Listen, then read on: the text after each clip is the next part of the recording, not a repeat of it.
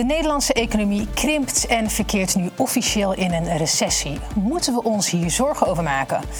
Onlangs benoemde oud-Kamervoorzitter Khadija Ariep een verband tussen de anonieme beschuldigingen van grensoverschrijdend gedrag en haar voorzitterschap van de parlementaire enquêtecommissie Corona.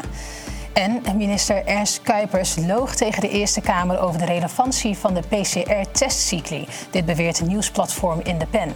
En meer coronanieuws, een nieuwe variant in aantocht.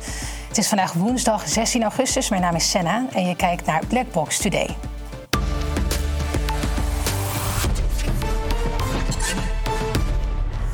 Een hele goede avond en heel fijn dat je weer kijkt naar de nieuwe aflevering van Blackbox Today. Een tafel vol met heren vandaag. Allemaal hartelijk welkom.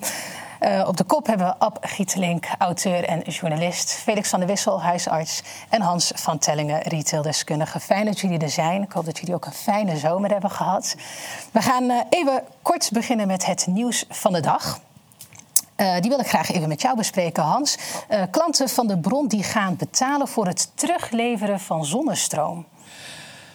Ja, dat is natuurlijk een beetje de klanten voor de gek uh, houden. Ik bedoel, stel je voor, je koopt een nieuwe tv bij de Mediamarkt. ik weet niet of ik dat mag zeggen, maar goed, of bij een ander bedrijf. Um, um, en dan komt Mediamarkt na twee jaar bij je toe. Zo van ja, je moet je tv-toestel weer inleveren. Tenzij je nu nog 300 euro bijbetaalt. Daar lijkt het een heel klein beetje op. En dat kun je eigenlijk gewoon niet maken naar de consumenten uh, toe. Ja, en daarbij wil je echt uh, toe naar een goede energietransitie. Dan zeg ik, dan moeten we nog heel lang door met fossiele brandstoffen. Enige alternatief uh, is eigenlijk gewoon kernenergie. En heel misschien waterstof in de toekomst. Maar windenergie, zonne-energie. Het probleem is, soms waait het, soms niet. Soms ja. is er zon, soms niet. En er is altijd overproductie op het moment dat je weinig stroom nodig hebt. En er is altijd onderproductie op het moment dat je veel stroom nodig hebt. Dus het is niet de oplossing. En dat blijkt ook gewoon hieruit. Ik denk dat je misschien wel voor zou kunnen kiezen, zeker voor huizen, om met elkaar of een buurtgenootschap om uh, toch weer voor die batterij te gaan. Ook al uh, kan je afvragen hoe dat uh, milieutechnisch zit. Maar dan kan je bijvoorbeeld van de bron uitschakelen en met elkaar eigenlijk die stroom opwekken, grote batterij neerzetten en met elkaar eigenlijk ervan profiteren, zodat je dat s'avonds eigenlijk hebt. Maar ik denk dat we ook als klanten wat, wat slimmer moeten zijn en eigenlijk hier tegen in. ja, meedenken aan een oplossing. Precies. Ja, want anders wordt verduurzaming niet zo duurzaam meer. Oh. En dan wil ik het volgende bij jou neerleggen. Ik blijf even bij jou, Felix. Want YouTube verwijdert of wil video's gaan verwijderen uh, ja, over schadelijke en onbewezen kankerbehandelingen. We zagen dit natuurlijk al uh, in het coronadebat, dat corona-kritische geluiden werden verwijderd. Maar dat wordt nu dus breder getrokken. Ja, blijkbaar wil uh, YouTube echt uh, zich mengen op het medisch vlak. En vinden zij dat zij ehm, samen met de WHO eigenlijk kunnen bepalen wat dan goed voor ons is. Maar ik denk dat dat niet eigenlijk de bedoeling is, ook voor een, voor een YouTube of voor anderen. Laat dat gewoon ook aan de discussie van de artsen over, maar met andere zorgaanbieders. Uh, om te kijken wat nou een goede kankerbehandeling is. En, en, en, voortschrijdend inzicht is in dit altijd het allerbelangrijkste. Dus wat gisteren uh, waar was, is vandaag uh, weer niet waar. En zo werkt wetenschap. Ja, dat blijft veranderen. Ja, de, de de neiging is wel om te, om te denken dat het ook iets te maken heeft met de nieuwe censuurwet die op 25 augustus vanuit de Europese Unie komt. Uh, en ja, daarin is dus geregeld dat uh, sociale netwerken als YouTube dan gedwongen kunnen gaan worden om wat heet desinformatie te verwijderen. En dat is een zeer bedreigende ontwikkeling. Ja, en hoe, in hoeverre vallen COVID-vaccinaties daaronder? Nou ja, op dit moment weet ik toevallig, want ik heb, ik heb daar met uh, Viruswaarheid destijds een proces, een proces over gevoerd, dat COVID-vaccinaties uh, tot op dit moment in de richtlijnen van YouTube uh, verboden zijn. Althans, de COVID-vaccinaties natuurlijk niet, maar bepaalde dingen die daarover gezegd zijn. Zelfs als je arts bent, ja. met name als je arts bent en medisch wetenschapper. Uh, in, in, mijn geval zijn er interviews met artsen en medisch wetenschappers gewoon verwijderd. Ja, ja maar dat zie je gewoon. Hè? De, de censuur is er gewoon. We denken, dat is ook wel het, het, het, gekke. Ik met heel veel mensen heb je het erover. En die zijn zich helemaal niet bewust dat er censuur plaatsvindt. Die denken dat het alleen maar in China plaats, uh, plaatsvindt, maar niet hier in Nederland. En als ik zeg dat ik van, van YouTube uh, ben gegooid, of dat je van Facebook of van, van LinkedIn af bent gegooid. Ja, dus, hè, hier in Nederland? Ja, hier in Nederland. Ik ben ook van LinkedIn afgegooid uh, twee jaar geleden. Ik had mijn eigen artikel dat in Elsevier, of EW moet ik zeggen, het keurige Elsevier was geplaatst. Had ik gewoon ook op LinkedIn gezet. Het ging geen eens over vaccinaties, maar het ging erom dat ambtenaren, ministers en bewindvoerders misschien ook eens een maandje loon zouden moeten inleveren. Omdat ze zouden, zodat ze zouden voelen hoe ondernemers zich voelen. Waar ik er zelf natuurlijk eentje van ben. Dat mocht dus niet van LinkedIn. Ik ben daarna van LinkedIn afgekieperd. En LinkedIn is voor mijn bedrijf echt van groot belang. Dus ik moest ook een soort van mailtje schrijven. Nou, in de minst mogelijke bewoordingen heb ik gezegd van... nou ja, ik zal het alleen nog maar over mijn vakgebied hebben. Ik heb hem weer teruggekregen, maar ik heb nog steeds niet de tractie terug die ik vroeger had. dus ze beperken mij nog steeds. dat weet ik zeker. Want ik hoor van een heleboel klanten... Uh, zo van, hé hey Hans, ik zie jouw post uh, nooit meer. Ik zeg, nou, ik post nog een heleboel. Maar dat dient ze niet. Dan moeten ze echt naar mijn pagina toe gaan om dat dan uh, te, te zien. Shadow ja. banning komt veel voor. Het gaat, het gaat wel steeds beter, want ik post heel veel. En ik, ik ben er goed in om heel veel tractie te verkrijgen. Zie ook Twitter of X, of hoe je het nu moet zeggen. Dat mogen duidelijk zijn. Maar ja, ze, ze hebben me wel, in zekere zin hebben ze mij behoorlijk beperkt. En dat is voor mijn bedrijf echt schadelijk geweest. zo werkt censuur. Nou. En het laatste bericht. Raad van State Klimaatproject Portos mag doorgaan, zo kopt BNR. Ab, uh, misschien kun je eerst even uitleggen voor de mensen die uh, Portos niet kennen, het klimaatproject, wat dat is. Ja, het uh, Portos-project dat is eigenlijk de mogelijkheid om vanuit de Rijnmond uitstoot, CO2-uitstoot, maar waarschijnlijk ook andere uitstoot onder de zeespiegel te spuiten. En op zichzelf vind ik dat wel een, een goed idee om te denken... je haalt fossiele brandstoffen onder het aardoppervlak weg...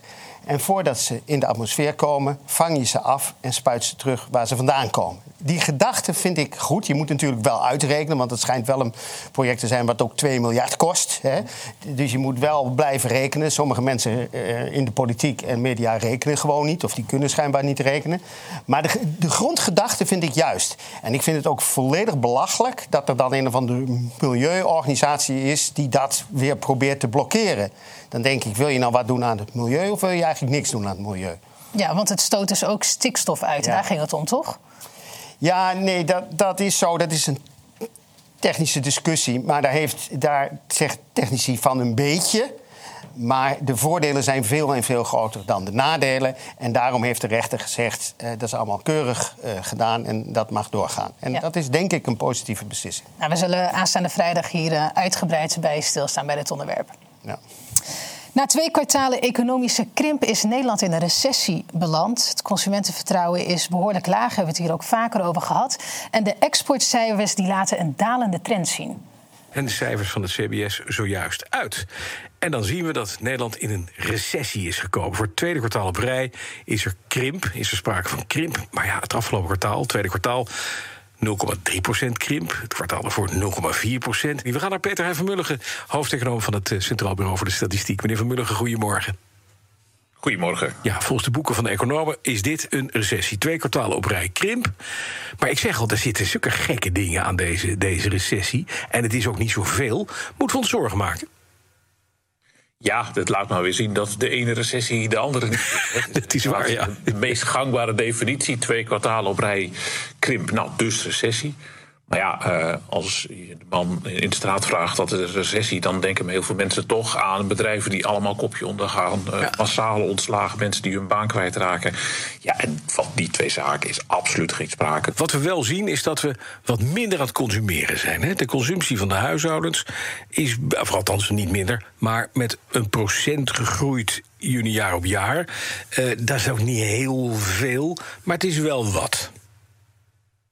Ja, dat klopt. Als je dan uh, daar het tweede kwartaal ook van pakt en dan vergelijkt met het kwartaal ervoor, hè, ja. dat is gecorrigeerd voor seizoeneffecten, dus dat kun je er bekijken. Dan zie je inderdaad dat hè, de consumptie uh, meer dan 1% gekrompen is op kwartaalbasis. Ja. Uh, dat zit niet overal. dat gaat vooral op de uitgaven aan spullen. Dus moet u denken aan voedingsmiddelen, kleding, mm -hmm. dat soort zaken. En diensten gaven wel wat meer uit. Misschien dat mensen wat voorzichtiger zijn. Eventueel uit angst voor hoge prijzen. Aan de andere kant, al die spullen die ik net noemde, dat zijn bij uitstek zaken waar mensen na corona juist heel veel aan uitgaven. Dus formeel is het recessie. Maar ik denk dat het voor de meeste mensen in de praktijk op niet veel meer komt dan een cijfer dat dat toevallig in het nieuws tegenkomen, maar dat ze daar in het dagelijks leven niet zoveel van merken. Ja, we hoorden hier de hoofdeconoom van het CBS, van Mulligen. En hij zegt dus eigenlijk: Nederland zit in een recessie, maar daar gaan we niet zo heel veel van merken.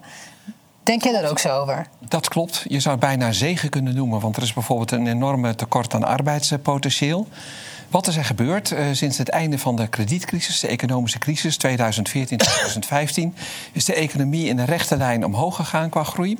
In 2020 kwam daar de klad in vanwege de coronamaatregelen. Uh, maar eigenlijk daarna is de economie verrassend genoeg verder gaan stijgen. Dus macro-economisch is het zo dat de economie verder is gaan stijgen. Sommige MKB'ers, daar hoor ik zelf ook bij, maar ook een heleboel andere MKB'ers die veel met, met mensen van doen hebben. Uh, die bleven nog steeds last hebben van die coronamaatregelen. Ging ook uh, nog een tijdje zo door. Maar over het algemeen deed de economie het prima. Waarom? De overheid go gooide eigenlijk heel veel geld in stopte heel veel geld in die economie. als compensatie voor de coronamaatregelen. Dus de economie ging kunstmatig groeien. Beetje Keynesiaans, zoals de economen dat zouden noemen. Om daarna, na het einde van die coronamaatregelen überhaupt een hele grote natuurlijke groei te zien. Want iedereen was weer hartstikke blij. We gaan de straat op, we gaan bij wijze van feestvierend uh, gaan wij spulletjes uh, kopen. Dat is natuurlijk een beetje mijn vak. Dat zag je dus ook. Het gevolg is dus dat er bijna geen personeel is, want die economie groeide als een dolle. Daarbij is het ook zo winkelpersoneel, uh, horecapersoneel, dat zeg maar voor de, die coronabeleidscrisis, coronabeleidscrisis, hè, zeg maar in de horeca of bij de winkel werkte, die is tijdens die coronatoestanden zijn ze bijvoorbeeld bij een PCR-test testbureau gaan werken. Of uh, zijn ze vaccinaties gaan zetten, misschien onder begeleiding. Maar in ieder geval, ze kregen twee tot drie keer zoveel als dat ze normaal betaald kregen. Van ons geld, hè, ons belastinggeld. Ja, en een heleboel van die mensen dachten van ja, ik kom niet meer terug in mijn oude uh, vak. Dus ja, dat heeft ook te maken met dat personeelstekort. Eigenlijk is het zo, een pas op de plaats. Na eerst een periode van onnatuurlijke groei, door de overheid aangezwengeld door de coronamaatregelen. En daarna een periode van natuurlijke groei. Uh, dat er nu eventjes pas op de plaats gemaakt wordt, dat is eigenlijk helemaal niet zo gek. En het gekke is, er is nog steeds sprake van een lichte consumptiegroei. Dat zegt die uh, meneer Van Mulligen, zegt dat zelf ook. En uh, dat zou je eigenlijk niet verwachten, want de prijzen zijn behoorlijk gestegen. Enorme inflatie, uh, ongekende inflatie eigenlijk. En toch stijgt de consumptie nog een heel klein beetje. Nou, dat is eigenlijk heel erg verrassend. Dus in grote lijnen uh, uh, het onderliggende mechanisme. Uh, daaruit kun je concluderen dat het nog steeds verrassend goed gaat met de economie. En dat er nu met een paar tienden van de procent het heel eventjes wat minder is. Wat mij betreft niet zo'n probleem. Ja ik, ja ik, moet eerlijk zeggen dat ik dit hele item met verbijstering naar kijk. Ik, ik bedoel, ik ben niet deskundig op dit gebied, dat zeg ik je. Maar ik kom ook bij de Albert Heijn. En ik zie gewoon de afgelopen maanden de prijzen stijgen. Ja. ja. En niet een beetje. Echt, eh, op een bepaald moment was er een piek van 17% inflatie. Ja. ja? Dat betekent, ik, ik, ik word gewoon werkende arm. He, niet alleen van het inkomen wat ik heb, maar ik heb ook een spaargeld. He. Ik ben een keurige burger, dus ik heb keurig gespaard. Nou, dat is gewoon de afgelopen twee jaar 15% minder waard geworden. Ik heb gelukkig geen grote leningen. Maar laten we wel wezen, er zijn mensen die huizen hebben met leningen. Die hadden een hele lage hypotheek. Dat is de afgelopen maanden is dat uh, 3, 4, 5 procent gestegen. Hè, die hypotheek. Dus ik, begrijp helemaal niet hoe men hier kan zeggen... nou, er is eigenlijk niks aan de hand en we hebben nog steeds groei. Ja, in euro's. Maar die euro die is wel, wel veel minder waard geworden in koopkracht. Hans. Nee, natuurlijk, nee, maar je hebt natuurlijk uh, uh, sprake van consumptiegroei. Dus dat mensen toch nog meer geld gaan uitgeven. En volumegroei, of dit, op dit moment volumedaling. Dus dat klopt. We kopen minder producten omdat je met dat geld minder kunt, uh, kunt kopen. Ja, en als ik zelf naar de Albert Heijn ga, dan heb ik ook datzelfde probleem als jij.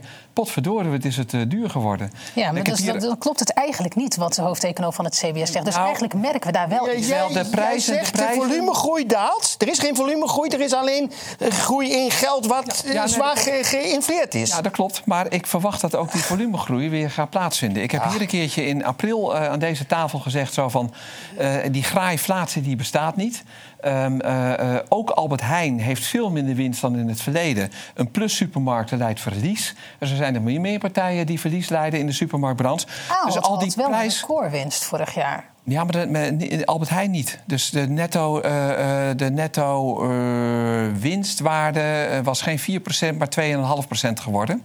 Dus dat betekent dat dat er dus minder winst gemaakt wordt op de verkoop van supermarktproducten. Nou, Over het algemeen gaat het dus slechter. Breken ze lang niet al die kostenstijgingen door. En nu is het ook zo, dat zegt Albert Heijn zelf ook. Eh, de verwachting is, en dat zei ik in de afgelopen april ook, dat vanaf dit najaar de kosten niet verder gaan stijgen en dat ze verder gaan dalen. Want die supermarktbranche die is dusdanig competitief dat als uh, Albert Heijn de prijzen verhoogt, de Jumbo de prijzen verlaagt, hetzelfde product, gaat iedereen en masse naar de Jumbo toe. Dus ze houden elkaar sterk scherp in de gaten.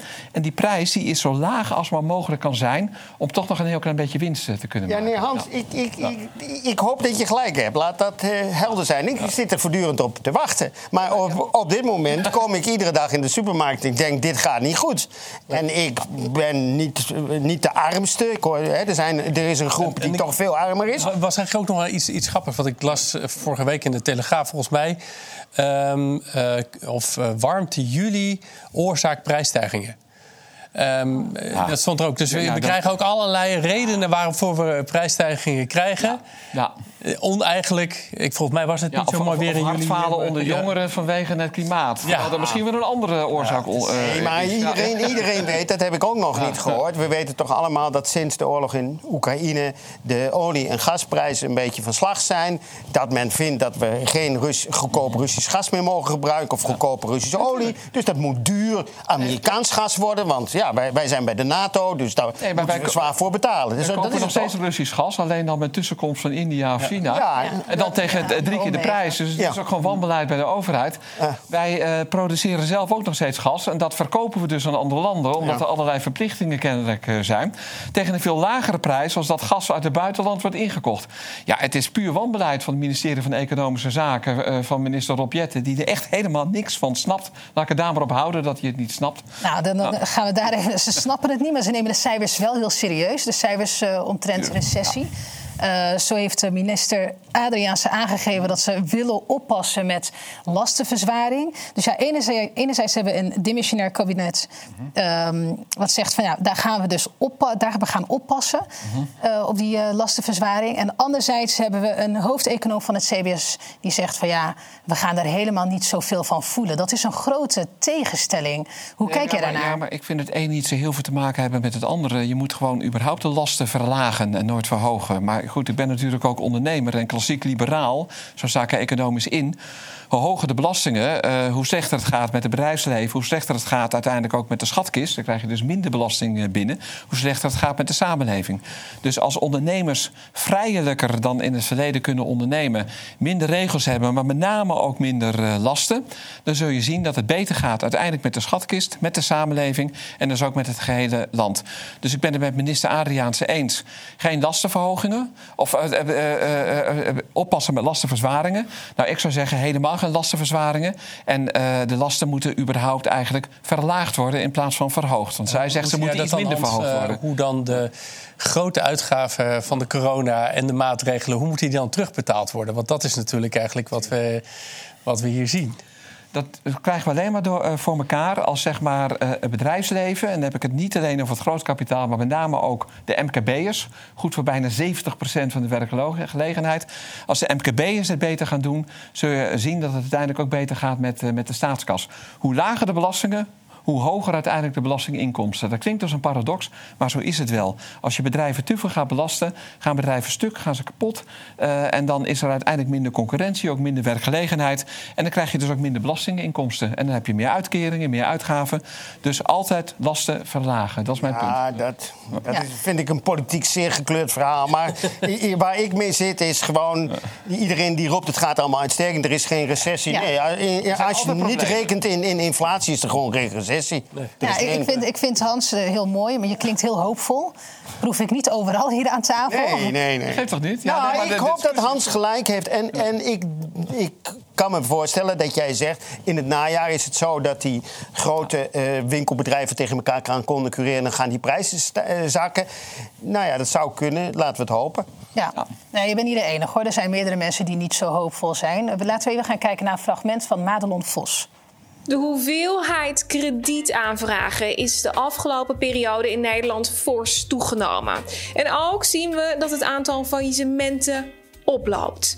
De eerste scheurtjes binnen onze sterke economie, althans dat was wat ze zeiden, die worden steeds meer zichtbaar. Want de oprichter van Bridgewater Associates, Ray Dalio, die deelt zijn inzichten over de huidige wereldorde en de grotere veranderingen die eraan zitten komen. En hij zegt er zijn vijf veranderingen die deze wereld aan het beïnvloeden zijn. En uh, je kent vast wel uh, Ray Dalio en zijn principles, de principles of a changing world order. En dit is eigenlijk wat daaraan vooraf gaat, of wat daar aan zijn grondslag ligt, hoe hij nu naar de huidige situatie kijkt. En hij zegt, nou, we hebben een financiële en economische kracht die een rol speelt. Dalio die stelt namelijk dat we ons op dit moment midden in een termijnschuldencrisis bevinden. En aan het einde van de lange termijn schuldencrisis. En door die onhoudbare schuldgroei lijken we op een keerpunt te staan dat, die, dat de financiële orde volgens hem zal gaan veranderen. Nou, daar heb ik het net even kort over gehad. Het andere stuk wat daar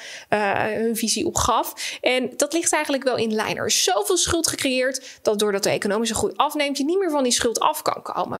Dus heeft hij dus over oplopende faillissementen en een ongekende schuldengroei uh, die de hele financiële orde kan veranderen. Ik wil je niet pessimisme aanpraten of ja. zo, maar is dit dan geen voorbode voor verdere economische nou ja, kijk, neergang, denk je?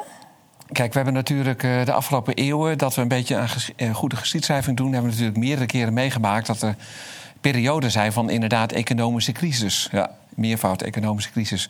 Jaren 30 uh, bijvoorbeeld van de vorige eeuw.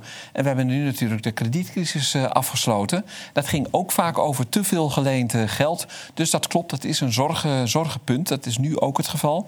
Het is wel zo, ehm, mensen denken vaak alleen maar in recessie en in conjunctuur. Hè. Je hebt hoogconjunctuur, laagconjunctuur, zeven vette jaren, zeven magere jaren. Vaak zijn dat vijf vette jaren en vijf magere jaren. Maar bijna een bijbels verhaal wordt het dan. Maar wat nog veel belangrijker is, dat zijn de lange termijn cycli. Daar begon zij ook over. Maar ja, dat zijn de zogenaamde Kondratjev-cycli. Dus uh, elke 50, 60 jaar zie je dat het een stuk beter gaat met de economie... of juist een stuk slechter. Nou, we zitten nu volgens Kondratjev in een soort economische winter. En het lijkt erop dat we het ergste eigenlijk al gehad hebben... door die kredietcrisis. En we zullen langzaam weer een opgaande lijn gaan dus krijgen. Dus jij denkt niet dat het erger wordt dan dit?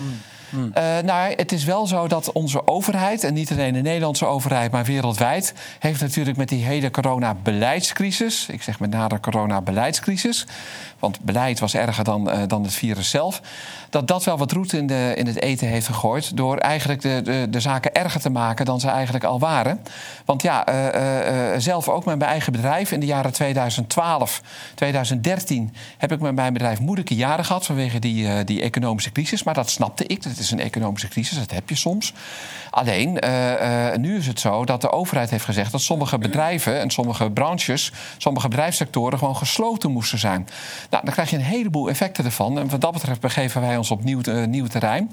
Maar uh, in feite is het zo dat ik denk dat, het ergste, dat we het ergste gehad hebben. Maar laten we alsjeblieft niet naar een overheid toe gaan die ons nog weer uh, wil gaan controleren dan nu het geval. Ik pleit juist voor een overheid die steeds minder aan controles doet. En een overheid die zeker ondernemers vrijlaat in hun doen en laten. Natuurlijk, er moeten regels zijn. Maar ondernemerschap, vrijheid van handelen, vrijheid van ondernemen en met name de vrijheid van meningsuiting, dat is heel erg belangrijk voor een goed werkende democratie en ook uiteindelijk voor een goed werkende economie. Maar dan heb je ook heel wat vertrouwen in politiek. Nou, de afgelopen 3,5 jaar en eigenlijk ook wel een aantal jaren daarvoor is dat vertrouwen enigszins beschaamd. Maar ja, we gaan naar nieuwe verkiezingen, dus laten we hopen dat daar iets, uh, iets verstandigs uh, uitkomt. Als daar iets verstandigs uitkomt, dan heb ik weer hoop. Ik hoor heel veel economen zeggen, uh, Abflipsen die ik ook volg. En die zeggen, ja, we hebben zo op de pof geleefd. De hele wereld leeft op de pof. Mm -hmm. uh, de goudstandaard zijn we kwijt uh, sinds 1973. Er wordt niets meer gedekt, alles wordt bijgedrukt. En bijdrukken van geld levert gewoon enorm veel inflatie op. Ja. Um, op een gegeven moment moet je je schulden terug gaan betalen. Want als je dat niet doet. En we hebben natuurlijk de euro gekregen. En daar hebben we natuurlijk al een inflatiecorrectie in gehad. Van de gulden naar, naar, naar de euro. Want het was al twee keer uh, de helft. Maar op een gegeven moment houdt het natuurlijk op. En zeker met de hele coronacrisis. Hoeveel dat al heeft gekost aan landen betekent het dat moet terugbetaald worden. Landen kunnen dat niet meer. Amerika is volgens mij een van de grootste schuld, uh, uh, schuldenaren van bijna alle landen. Met, met een enorme uh, nationale schuld waar ze mee zitten. op een gegeven moment die dollar is niet meer helemaal stabiel. we zien dat er nu die BRICS-landen komen die, die in feite zeggen... jongens, wij gaan een nieuwe munt gaan we introduceren met, met wel goud gedekt. Er, er, gebeurt nogal wat op die markt. Hoe, hoe, hoe, en, en jij blijft eigenlijk zeggen van nou, het is Nee, kijk, als het gaat om schulden, die moet je uiteindelijk terugbetalen. Dat ben ik helemaal met je eens. En het is ook prima dat, uh, dat mensen zich zorgen maken en ons waarschuwen voor van alles en nog wat. Uh, als het gaat om schulden terugbetalen, wil ik één uitzondering uh, maken. Want ja, een heleboel ondernemers zijn door het coronabeleid in de problemen gekomen, omdat ze gedwongen werden gesloten.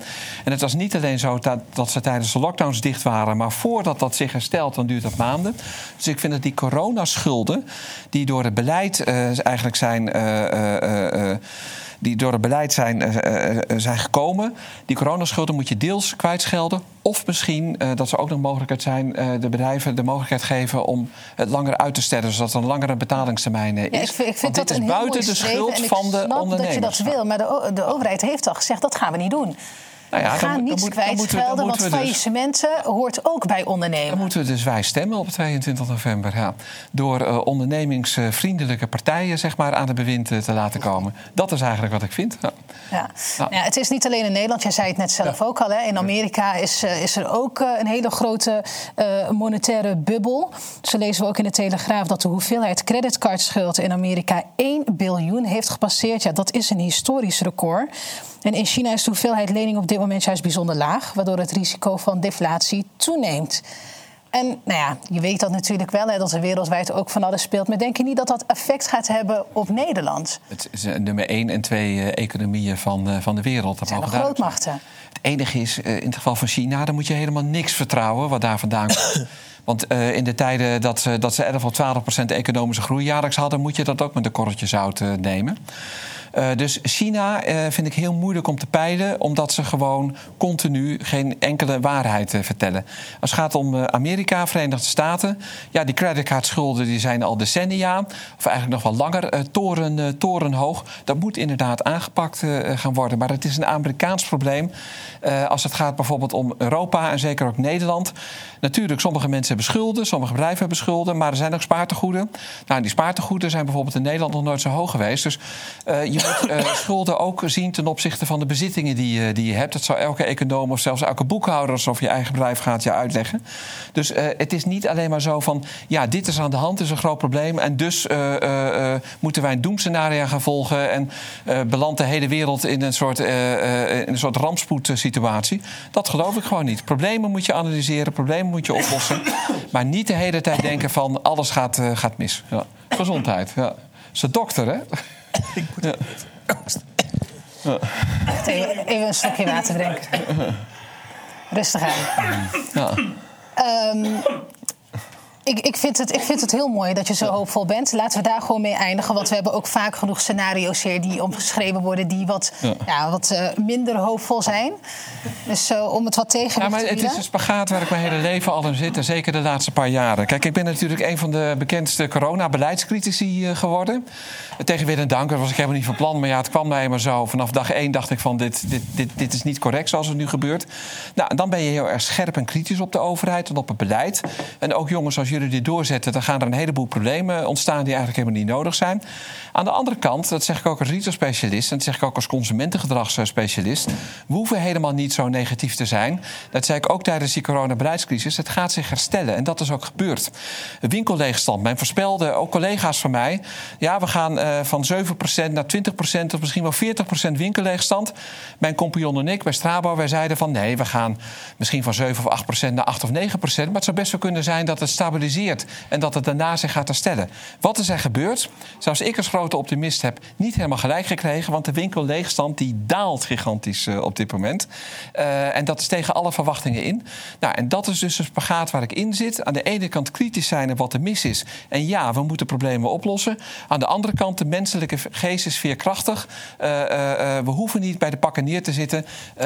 waarschijnlijk komt het ook wel weer goed, maar dan altijd weer op een andere manier dan een heleboel mensen denken. Nou, en dan vind ik het grappig dat bijvoorbeeld in het parool staat... nou, meneer Van Tellingen en zijn collega meneer Van Waaien... hebben gelijk gehad met hun voorspellingen... want die winkelleegstand die is alleen maar aan het dalen. Dat is de realiteit. Ja, nou ja, je zei dat het het ergste is geweest. Ik hoop ook dat je hierin gelijk hebt. Ik ook. dat ook, ja. Goed, we blijven hier in ehm, Nederland. De parlementaire enquêtecommissie Corona werd een jaar geleden ingesteld. Uh, er komt echter uh, weinig van terecht. En het lijkt erop dat van uitstel ook afstel gaat komen. En dit zou onder andere te maken hebben met vooringenomenheid en de samenstelling van de commissie. Dit is het zwaarste politieke middel dat de Kamer tot zijn bezit heeft, die parlementaire enquête. Hij wordt niet vaak ingezet, laat staan dat hij wordt ingezet en vervolgens weer wordt opgeschort. Dat is het geval bij de enquête naar het coronabeleid. Alleen PVV, FVD, Groep van Haga en fractie Den Haan... die zagen het nog zitten om iemand af te vaardigen voor die commissie. En daardoor zag Kamervoorzitter Bergkamp het niet meer zitten om er nog mee door te gaan. De personele bezetting, moet ik zeggen, die heeft ook niet echt geholpen. Khadija Ariep zou het gaan leiden, maar die viel weg. Vervolgens gebeurde er, stapte de een na de ander eruit. Is dat nog een belangrijke reden geweest volgens jou? Nou ja, het is uh, een soort uh, wees geworden. Want iedereen is of opgestapt of weggegaan en niet vervangen. Uh, en daarmee blijft er nu dus een heel eenzijdige cast over. Ja, en dan zegt de rest daar weer van dat is niet een, de brede afspiegeling. Maar ja, dat hebben ze toch ook deels zelf veroorzaakt.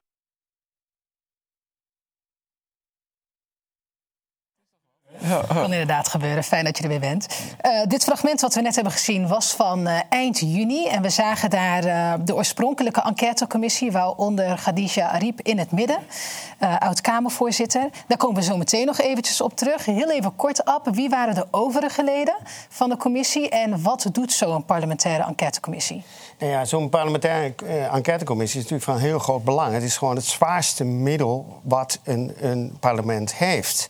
En eh, laten we wel wezen, de coronamaatregelen waren de zwaarste maatregelen die we sinds, repressiemaatregelen die we sinds de oorlog hebben genomen. En eh, iedereen, of je daar nou tegen was, maar zelfs als je daarvoor was, zou er voor moeten zijn om de parlementaire democratie te laten functioneren. En dat betekent een enquête. En niet een beetje een enquête, maar een hele zware, diepzinnige kritische enquête.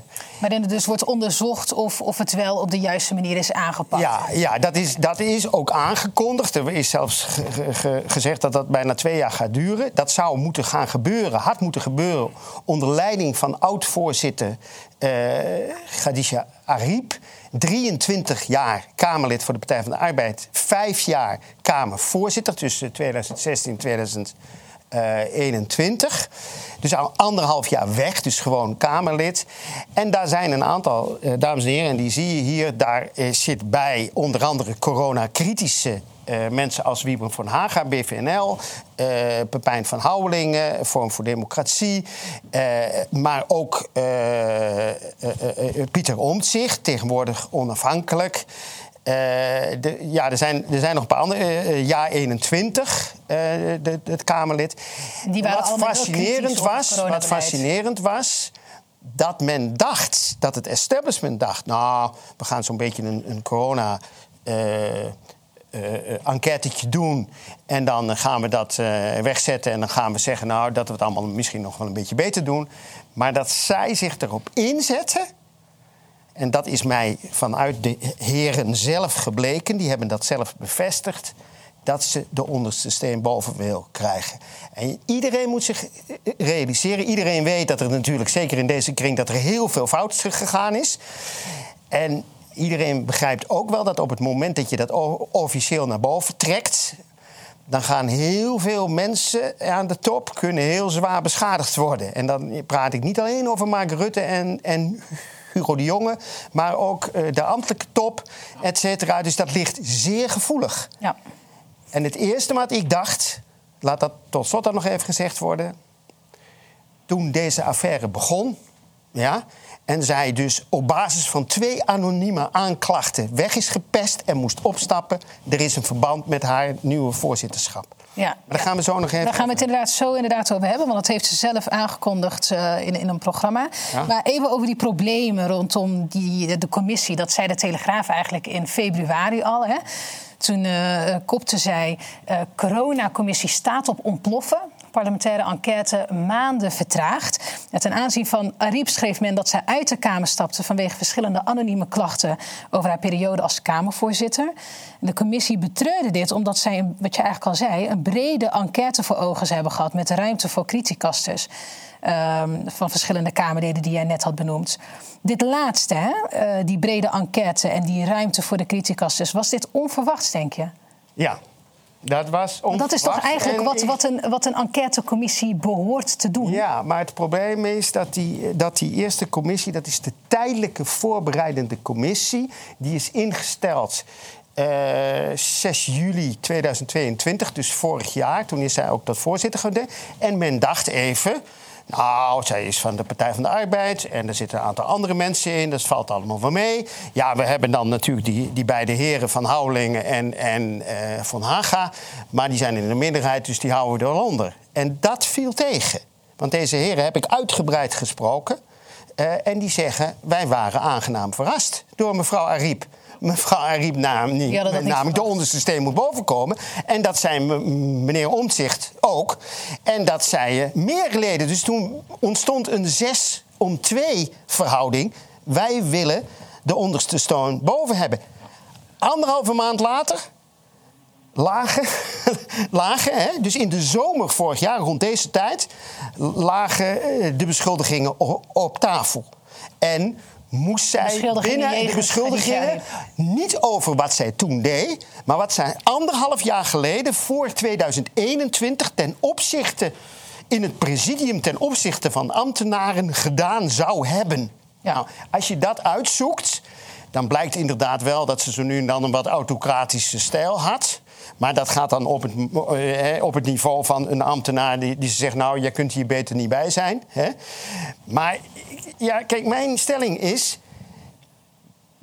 Het hart van het systeem is die 150 Kamerleden. Die 150 Kamerleden die zijn gekozen. Dat heet parlementaire democratie. En die hebben mevrouw Ariep daar neergezet. Die ambtenaren die zijn dienstbaar. En als jij als ambtenaar niet met deze mevrouw uitkomt... Ja, omdat er een incomptabiliteit des is, zullen we zeggen... dan laat je je gewoon overplaatsen.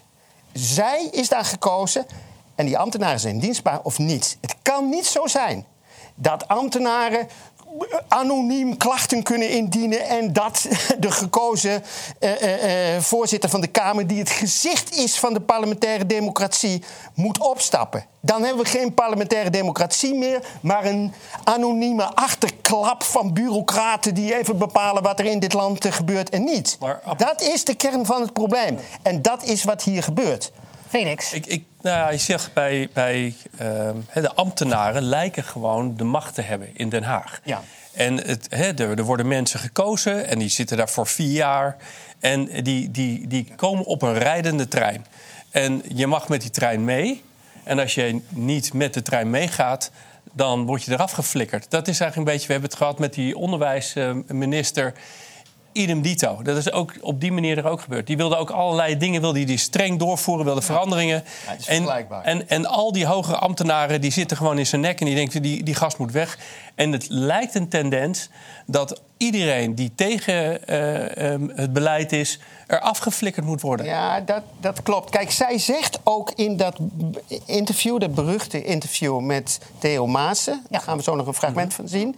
Dan zegt zij op een bepaald moment legt ze dat verband zelf. zij legt zelf het verband. Volgens mij ging het meer over mij als voorzitter van de enquêtecommissie. Ja, laten we heel even kijken hoe ze dat zegt in haar eigen woorden. Gadisha Arip. Ik heb tot de dag van vandaag weet ik niet of zij degene zijn die die brieven hebben geschreven. Het zou heel goed kunnen, maar ik zou zeggen, kom maar uit uh, Ik hoop dat je erachter komt, want het lijkt me echt heel naar dat je dat niet weet en dat dat onderzoek... Ja, het is heel naar. En het is ook een, uh, vanaf het moment, bedoel, dat, dat wordt ook eh, gezegd. Hè? De, de, eerste brief was een beetje van algemene aard. Een tweede brief had direct te maken met het feit dat ik voorzitter zou zijn van de enquêtecommissie Corona. Ja, het was een interview, uh, het duurde drie uur, maar ze had het maar 15 minuten over dit onderwerp. En uh, ja, ze zegt dus zelf dat die tweede anonieme brief direct te maken had met haar voorzitterschap van de parlementaire enquêtecommissie Corona. Je bent er wat dieper ingedoken, mainstream media praten niet over. Maar jij bent er wat dieper ingedoken. Wat is ja, kijk, het punt is gewoon... hij, eh, Theo Maassen, praat daar overheen. Die zegt, jij hebt te weinig zelfkritiek, eh, mevrouw Ariep. Want er zijn ambtenaren die, sorry, eh, woke... de, kern van het probleem is, als je erin duikt... dan blijkt zij geliefd te zijn ondanks haar soms wat autocratische stijl.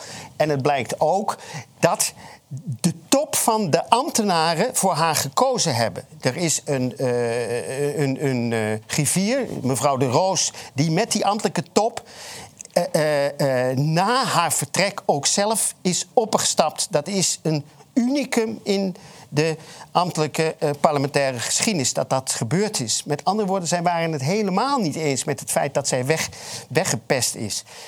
Ik heb dat toen al gevraagd. De stelling, zij moest weg omdat ze voorzitter enquête corona was en te gevaarlijk werd voor het establishment. Dat was mijn stelling. Heb ik voorgelegd toen, een, een ruim drie kwart jaar geleden, aan Wiebren van Haga. En die zei: Ja, dat denk ik ook, maar je mag het, je mag het niet opschrijven. Ja. En, Want dat, en- dit, dit kan ik hij was niet ook zeggen. onderdeel van de ik heb hem commissie. kort geleden opnieuw gebeld. En Pepijn van Houwelingen, die ik dan ook ken. En zeggen, wat denken jullie hierover? Ja, zeggen ze. Het was opvallend dat zij die openheid gaf. Je zag inderdaad die commissie om. En het is inderdaad zo, en dat denkt Wiebren ook... Hè, dat, eh, dat eh, plotseling uit het niets zij niet meer functioneerde en er anonieme aantijgingen kwamen. Zij moest opstappen. Die commissie heeft wel eh, eh, haar werk afgemaakt en een op zichzelf volgens Van Houwelingen goed voorstel neergelegd. En wat gebeurt er dan? Ik geloof dat dat eh, op 27 mei jongstleden naar de Kamer is gestuurd. En de Kamermeerderheid, bestaande uit Partij van de, Ar- eh, eh, Partij van de Arbeid, maar ook CDA, eh, VVD en D66, hebben gezegd: nou ja, we willen er eigenlijk helemaal van af. Maar laten we het voorlopig even uitstellen naar december 2023. Dat is dus één over de verkiezingen. Iedereen is dan weg. Laten we wel wezen. Meneer Rutte, meneer De Jonge. Iedereen die min of meer verantwoordelijk was voor dat beleid is weg. Dus als je dat al gaat doen, dan is het toch nakaarten en niemand kan meer opstappen. Want je kunt mo- moeilijk tegen de, tegen, tegen de nieuwe premier zeggen, die er geen bal mee te maken heeft. eh, eh, ja, jij moet opstappen om wat meneer Rutte gedaan heeft. Maar toch is dat de, eh, de politieke verantwoordelijkheid. Ja, dat is Zo- dan de zo politieke formele verantwoordelijkheid. Maar het probleem is natuurlijk dat we die enquête nu al lang hadden moeten hebben. En die dames en heren die verantwoordelijk zijn, inclusief de ambtelijke top, had ter verantwoording geroepen moeten worden. En we, zijn, we zitten nu eh, in ieder geval anderhalf jaar na de laatste coronamaatregelen. Dus die enquête had al lang op gang kunnen zijn. En dan hadden de dames en heren die er op dit moment nog zitten... ter verantwoording geroepen kunnen worden. Ja, Hans, hoe kijk jij hiernaar? Nou ja, eh, eh, het is volgens mij een publiek geheim in Den Haag dat eh, mevrouw Ariep ook niet zo'n voorstander van die coronamaatregelen was. En zeker niet van de dwang en drang als het over vaccinatie ging. Dus ja, ze heeft een gezond kritische blik. Lijkt mij ook nodig als voorzitter van zo'n commissie. En ja, het lijkt er toch wel op dat ze daarom weg moest. Ja, en, en Theo Maas, ik, ik, ik heb, die drie uur heb ik helemaal uitgezeten. Want ik, ik vind, vond hem de eerste twee keren... Ik heb een gedeeltelijk gezien toen ik op vakantie was. Wat fragmenten vond ik hem goed interviewen. Vond ik nu ook. Behalve dan dit onderwerp. Want hij maakte haar eigenlijk een beetje verdacht. En dan denk ik van waar haal je dat nou vandaan? Want het zijn anonieme bronnen. Dus ik, ik vond het een onaangenaam kwartier om het zo maar uit te drukken. Nou, dat, ik Ja. vind ook eerlijk gezegd dat het allemaal veel te ver gaat als je dus dat ambtenaren anoniem kunnen gaan zitten klagen en dat zelfs de ex-oud-voorzitter van de Tweede Kamer dan weg moet. Dan zitten we echt op de verkeerde lijn. Mensen zijn eh, bewindslieden eh, en mensen zijn dan te kwetsbaar. Je moet dan, dat moet op het moment dat er een klacht binnenkomt, moet dat intern besproken worden. Daar komen keiharde bewijzen op, op tafel, dat wordt, of niet. En anders wordt de klacht afgewezen. Maar dit, dit, dit kan niet op de- deze manier. En dan denk je ook, en dat is wat Wiebren van Haga en meneer Van Houwelingen mij toch ook wel zeiden. Als je dieper kijkt, dan zit die parlementaire enquêtecommissie en de enorme bom die daarin zit, die zit eronder. Ja, daar ben je van overtuigd ook. Daar zijn we, ik, maar ook zij duidelijk van overtuigd dat dat aan de hand is. Is het mogelijk trouwens voor haar om, om, om zich weer verkiesbaar te stellen? Ja, theoretisch zou ze kunnen zeggen: ik wil graag op de lijst van de Partij van de Arbeid of van mijn partij op een andere lijst. Misschien wil ze wel samen met meneer uh, Omtzigt. Zou je je ook kunnen voorstellen. Ja, het lijkt mij een goed idee. En even inspringend op wat jij uh, zegt. Ja, het is inderdaad een publiek geheim in Den Haag dat zij niet zo erg uh, geporteerd was van die coronamaatregelen. En het is natuurlijk ook bekend, dat wisten wij ook al, dat in allochtone kring men sowieso wat kritischer staat ten opzichte van die, uh, van die coronamaatregelen als in autochtone kring. Ja. ja. Ik zat ook wel even nog te denken van de hele Morris, want daar ging het natuurlijk eigenlijk over in de hele Tweede Kamer. Ja is de afgelopen, nou ja, de, de kabinetten Rutte, is hij steeds meer tanende geweest. Ik, ik, ik, kan me nog herinneren dat als er iemand ter verantwoording werd geroepen, ja, en je werd verantwoordelijk geacht, dan stapte je op. En we hebben natuurlijk in die hele periode gezien dat niemand eigenlijk op ging stappen en de verantwoordelijkheid nam. En dat dat gewoon maar mocht.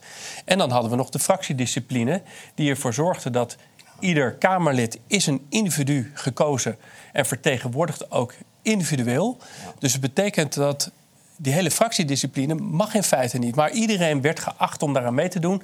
En dus kreeg je kliekjesvorming. En die kliekjesvorming heeft er eigenlijk toe geleid dat die Tweede Kamer mond dood is gemaakt. En je ziet dat Pieter Omzicht, die er zich natuurlijk ontzettend druk over heeft gemaakt... en ook met zijn Torbekke-reden eigenlijk ook wel zegt van... er moet daadwerkelijk iets gebeuren, willen wij die hele politiek nog serieus nemen. En ik ben ook zeer benieuwd richting november, want we zijn weer, de wedstrijd is weer begonnen. En we doen alsof er niets is gebeurd. En we gaan gewoon weer hetzelfde verder. En ik denk dat dat het allerbelangrijkste is. Dat voordat wij weer vertrouwen hebben in de politiek en dit soort dingen niet meer gebeuren. Dat een ieder zich gewoon moet, achter de uh, oren moet krabben en zeggen: jongens, hoe willen wij een, een, een, politiek stelsel wat opgewassen is tegen NGO's, beïnvloeding van buitenaf, van, van alle dingen die er nu zijn en die wereldwijd eigenlijk plaatsvinden. Nou ja, kijk, wat, het is niet voor niks dat Pieter Omtzigt op dit moment in de peilingen in zijn eentje staat voor 40 zetels. Dat betekent dat er een enorme behoefte is, wat je ook van de man vindt, aan integriteit. En wat hij heeft bewezen, niet, niet alleen hij, want er zijn natuurlijk meer goede Kamerleden, maar hij is dan de symbool geworden, is dat hij zijn dossiers kent, dat hij de regering bij de les durft te houden en dat hij keihard durft te zetten. Maar er is een, het grote probleem is, met die meerderheidsstelsels, hè, we hebben nu een vierpartijenstelsel, en vervolgens wordt de regering gewoon gevraagd. En de regeringsfracties houden gewoon alles dicht. Dus de, de, oppositieleden van verschillende partijtjes kunnen op hun kop gaan staan, maar er verandert niks. En dat is natuurlijk heel slecht eigenlijk voor een parlementaire democratie. En de bevolking voelt dat aan. En, en daarom wil ze zulke grote, grote veranderingen. Nou, nou, als je staatssecretaris bent zoals Mona Keizer... en je bent toch ook een klein beetje kritisch op het eigen kabinetsbeleid... dan word je eruit gesodemieterd.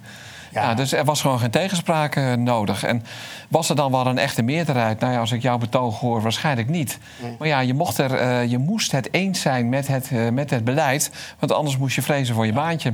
Nou ja, en dan uh, kiezen mensen toch maar uh, voor hun baantje, helaas.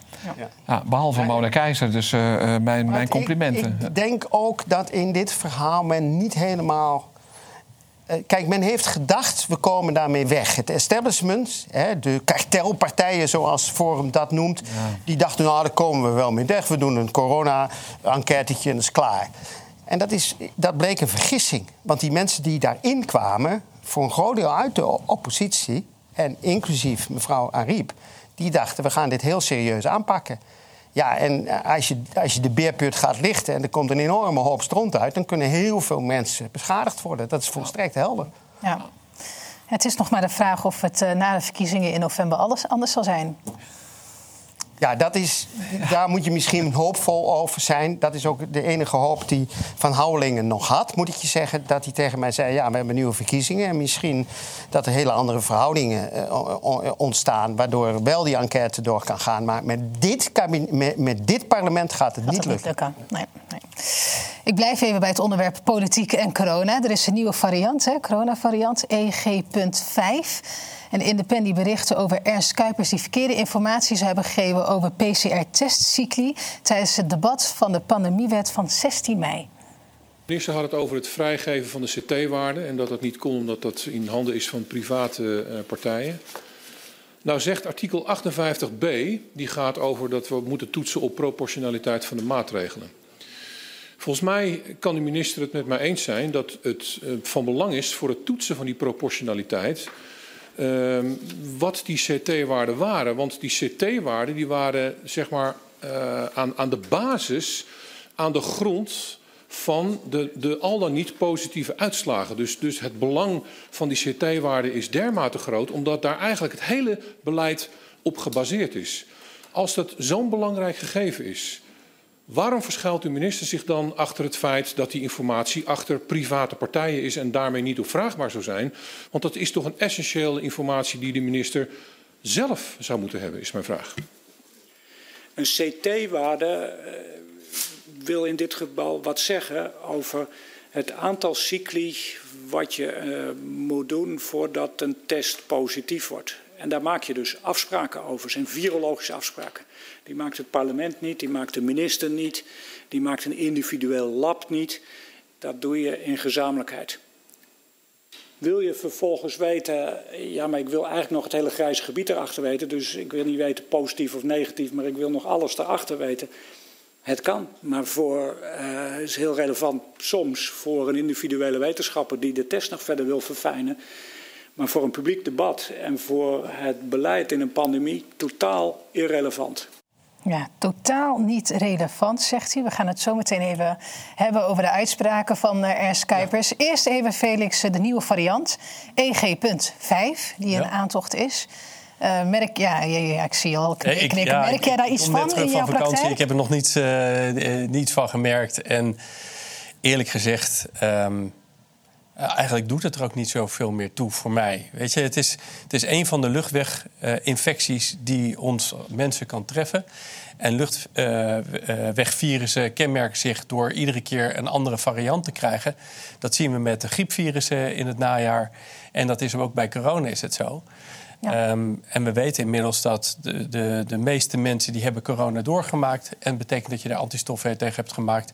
En dus dat we daar, als je in gezonde conditie bent, dat je daar prima tegen kan. Ja, zo kijk jij er natuurlijk naar als arts. Maar de meeste mensen die zien gewoon in de media berichten, verontrustende berichten. Zo ook bij Hart van Nederland. Ja. Coronabesmettingen nemen weer toe. Er is een nieuwe variant in opkomst. Dus ja Mensen die, die, die, die hebben daar natuurlijk een heel ander beeld bij. vind ik het. Echt ja. dat je denkt van, we, we komen uit een periode waarvan we hebben geconstateerd dat Nederland onwijs in angst heeft geleefd omdat er eerst 3% van de bevolking die besmettelijk zou zijn, zou overlijden. Dat was helemaal in het begin. Nou, we weten inmiddels, na die Omicron-variant, dat het echt gewoon minder is dan de griep. Ja, weet je, dat, dat, eh, dan is het, is het een normale luchtweginfect die we gewoon bij het arsenaal gooien, waar wij als mensen aan blootgesteld kunnen zijn. En, en, eh, wij uh, mensen gaan dood aan verschillende dingen, um, waaronder ook virussen. En het betekent dat jij als mens het enige wat je kan doen is je eigen gezondheid. Ja, investeren in je eigen gezondheid. Hoe kijk je naar de timing van. Uh, ja, het is natuurlijk wel weer opvallend uh, met, uh, met in het najaar weer de oproep voor de coronaprikken. Dan moet er natuurlijk wel weer even op. Hè, wees ervan alert dat er een nieuwe variant is en je kan je vaccineren. Ja. Nou is het ook weer de vraag: zit deze variant in het vaccin? Uh, want ja, dat hebben ze niet kunnen doen. Dus uh, betekent dat heb je wel weer meer Volgens tijd. Hart van Nederland is dat oh, wel zit zo. Het erin? Ja, ja, ja dan, dus dan zijn ze er is een nieuwe variant en je kan, heel, heel je kan boosteren ervoor. dat ze dat nu al weten. ja. Het, het, het, valt voor mij in de categorie uh, nieuwsgaring van... Uh, ja, de lucht is blauw, het uh, gras is groen, water is nat... de aarde draait om de zon en de maan draait om de aarde. Zo van, ja, het, het is een fact of life en we gaan gewoon verder. Dus ja. helemaal met je eens. Ja. Zo van, ja, so what? Nou...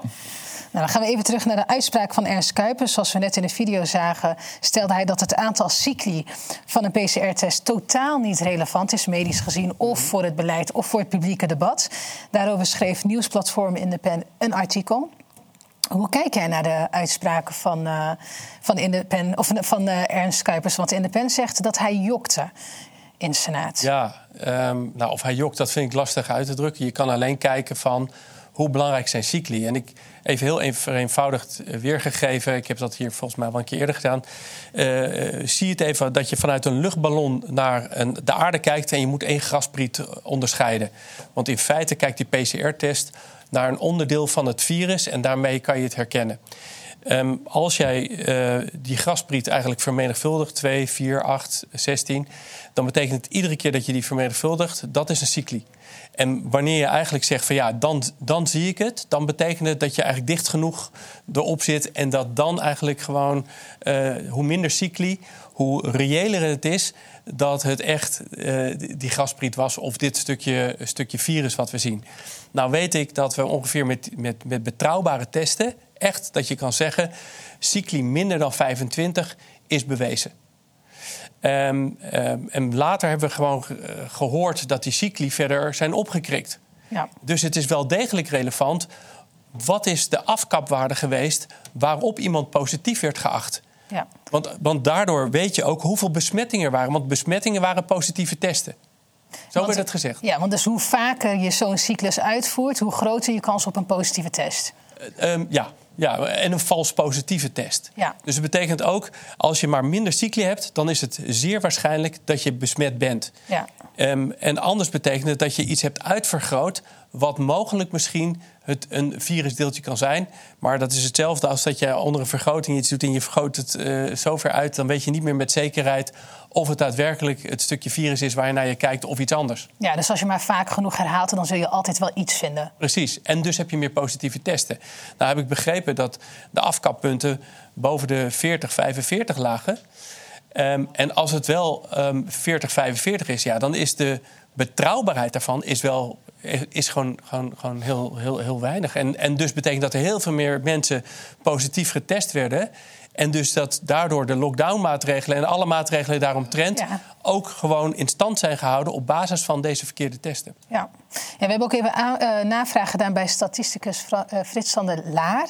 Die deed ook onderzoek naar het PCR-testbeleid uh, tijdens de coronacrisis. En hij stuurde ons het volgende door. Hier zien we een uh, beslisboom binnen het IC van het AMC, waarin twee paden worden bewandeld. Uh, met en zonder klachten, met als besliswaarde een CT van 32 of hoger. Dus daar wordt expliciet wel gesproken over cycli. En in deze tweede beslisboom, deze is van de verpleegafdeling van het AMC, die bepalen dus wanneer een patiënt uit isolatie mag. Hier spreken zij dus ook over cycli.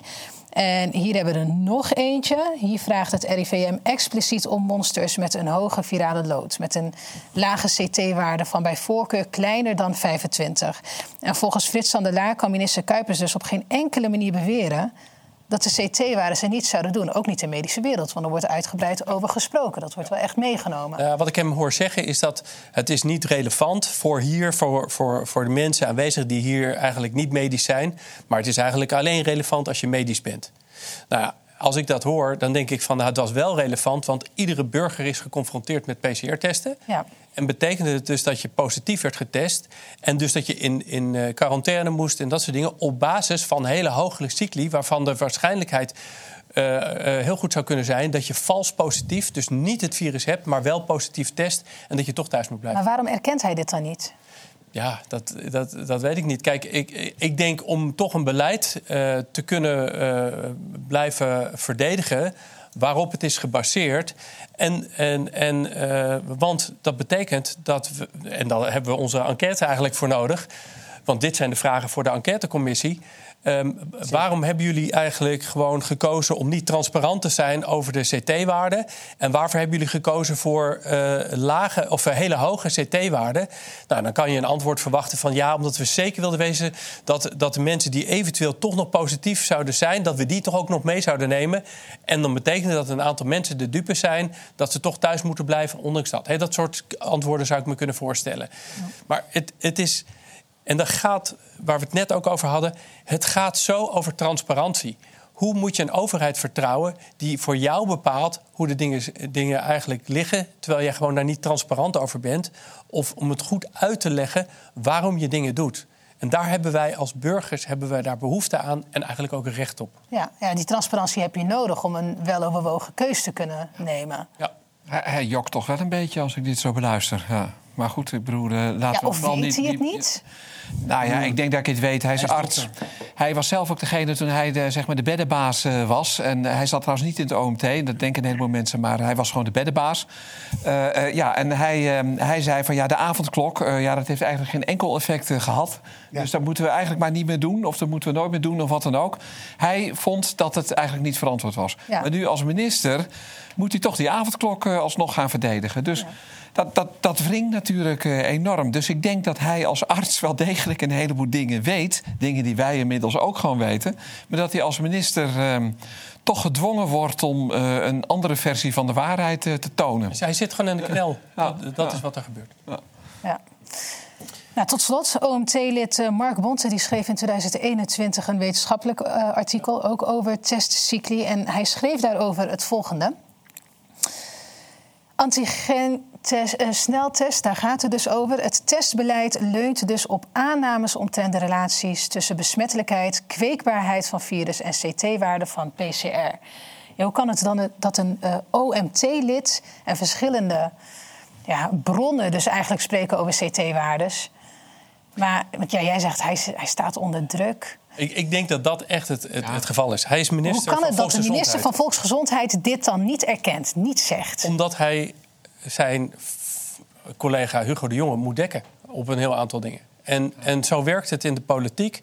Je gaat niet het achterste van je tong laten zien, want anders komen dit soort waarden van. En dan, Als word je van de trein gegooid. Ja, het, ik, ik, denk dat daar gewoon heel veel uh, speelt binnen Den Haag.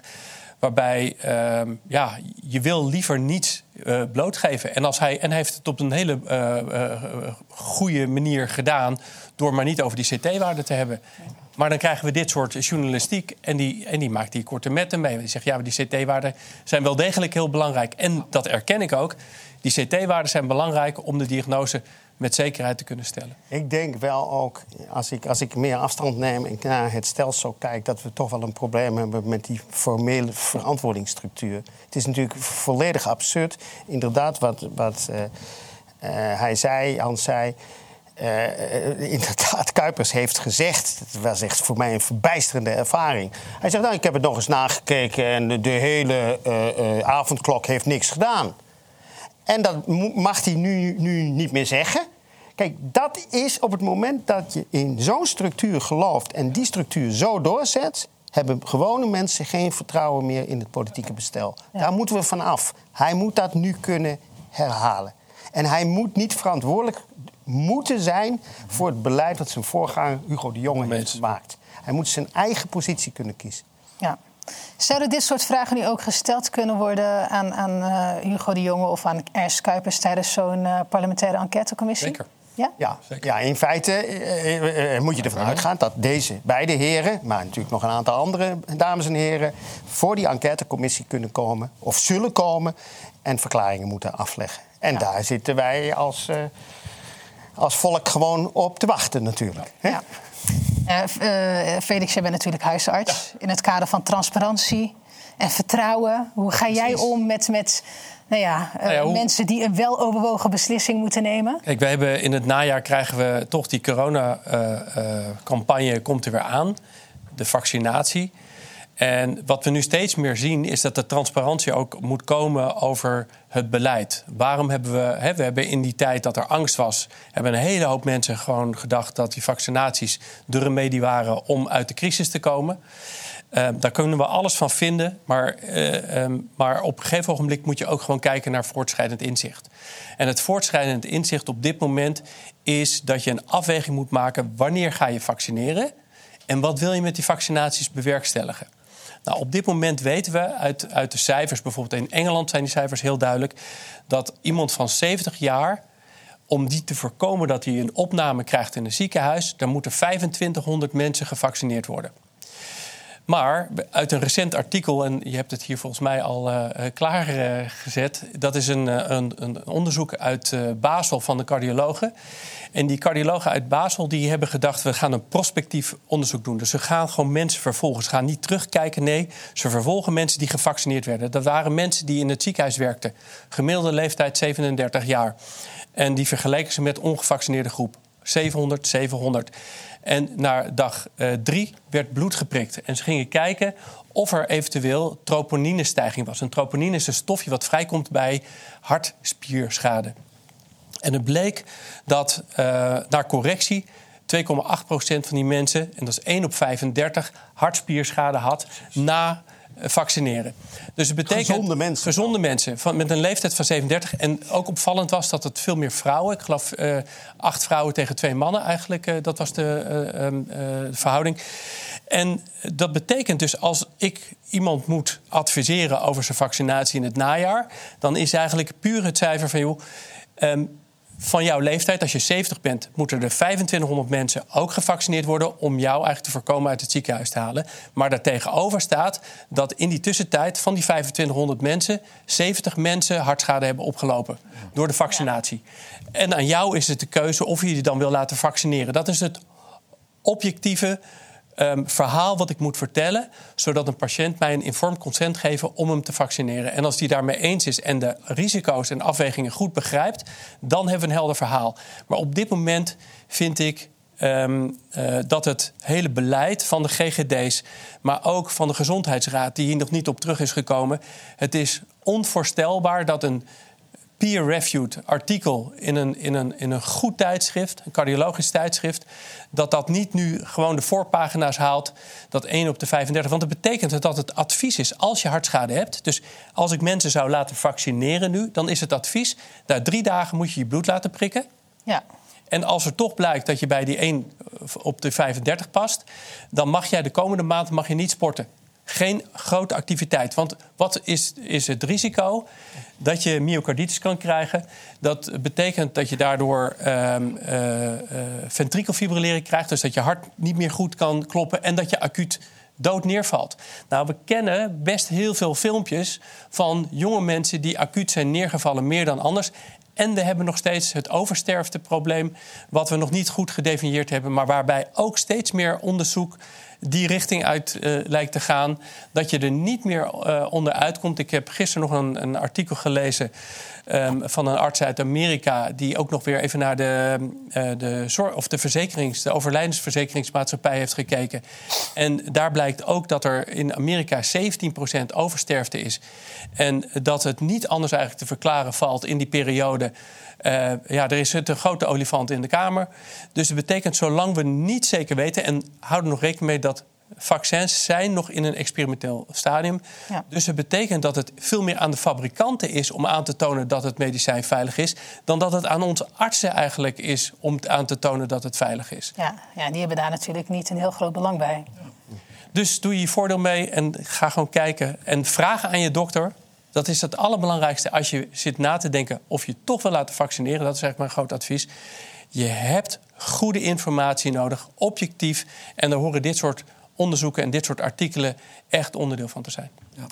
Dus door je niet te laten vaccineren, uh, doe je het eigenlijk voor de ander. Dat is de conclusie van jouw verhaal. En je doet het nooit voor een ander, want er is ook al bewezen uit de onderzoeken dat je nooit voor een ander, uh, je kan de ander niet beschermen. Nee, Dat, het, het, was, het was enig cynisme, maar dat ja, nee, even niet, niet begrepen. ja, ja, want je zou het zogenaamd voor een ander doen, ook als je jong was, et cetera, et cetera. Dus zo moet je het een beetje zien. Ja, ik zou zeggen, doe het dan niet. Maar goed, ik ben geen arts. Ik vind dat ik, ik ga daar geen uitspraak over doen, want anders komen in de problemen. maar dat vind ik inderdaad mooi, dat, je gewoon alles vertelt. neerzet. Ja, dat je inderdaad gewoon hè, uh, vertelt wat er allemaal bij komt kijken. Uh, hoe noem je het nou? Uh, informed, informed consent. consent. Dankjewel in het kader van transparantie. Felix van der Wissel, hartelijk dank voor jouw bijdrage. Hans van Tellingen en Ab Gietelink, hartelijk dank voor jullie, uh, voor jullie aanwezigheid vandaag.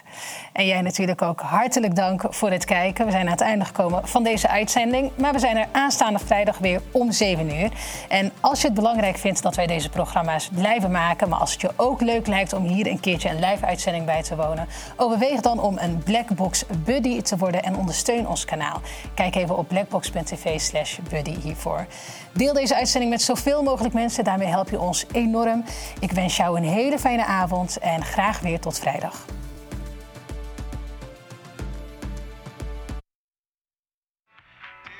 Ik sta hier voor een loods in Edam waar we druk bezig zijn met vrijwilligers om te werken aan een nieuwe studio die na de zomervakantie klaar moet zijn. We willen namelijk meer programma's maken, nog meer dingen om onze doelen te bereiken. Maar ja, dan zou je je kunnen afvragen waarom moet er een nieuwe studio komen? Dat gaan we je nu allemaal uitleggen. Ja, hier komt de montage en de regieruimte. En de regieruimte met name voor een nieuw live programma... wat we daar op die plek gaan doen. Wakey, wakey, eggs and bakey. It's time to get up! Blackbox Wake Up. En dat moet ik natuurlijk weer uitleggen. Want we gaan op dinsdag en op donderdagochtend hier aan een grote tafel met drie presentatoren de dag bespreken. De waan van de dag. Want we hebben natuurlijk een heleboel dingen te bespreken. Die worden vaak serieus besproken. Maar hoe mooi is het als we het ook een beetje kunnen weglachen? En dat gaan we hier doen iedere dinsdag en donderdagochtend met Blackbox Wake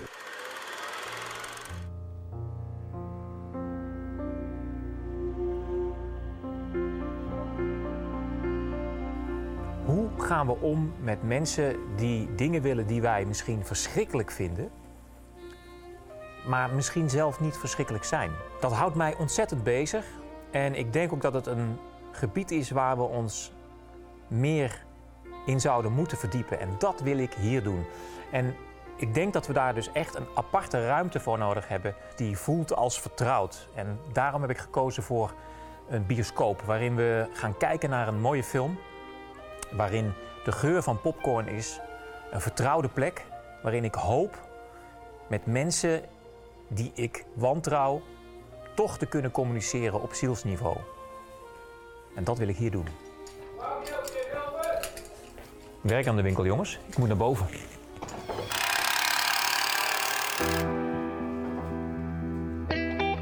Ja, er wordt hard gewerkt en binnenkort is dit een heel mooi bioscoopje. En boven komt de prachtige Blackbox Wake Up Studio. Hier gaan we ook nog een aparte set maken voor een ander programma, Estafette. En in deze bioscoop ga ik ook nog initiatieven ontplooien zoals Blackbox Academy met mini-colleges van deskundigen. We gaan dus echt heel veel nieuwe dingen doen in het nieuwe seizoen na de zomervakantie. Maar naast deze materialen en de geweldige inzet van deze vrijwilligers hebben we ook equipment nodig. Camera's, audioapparatuur, regie, licht en dat kost een bak met geld. En daarom vraag ik jouw steun. We zijn dus een crowdfund campagne gestart, zodat we dit kunnen realiseren. En wie weet zitten wij hier binnenkort dan wel samen in deze bioscoop naar een mooie film te kijken.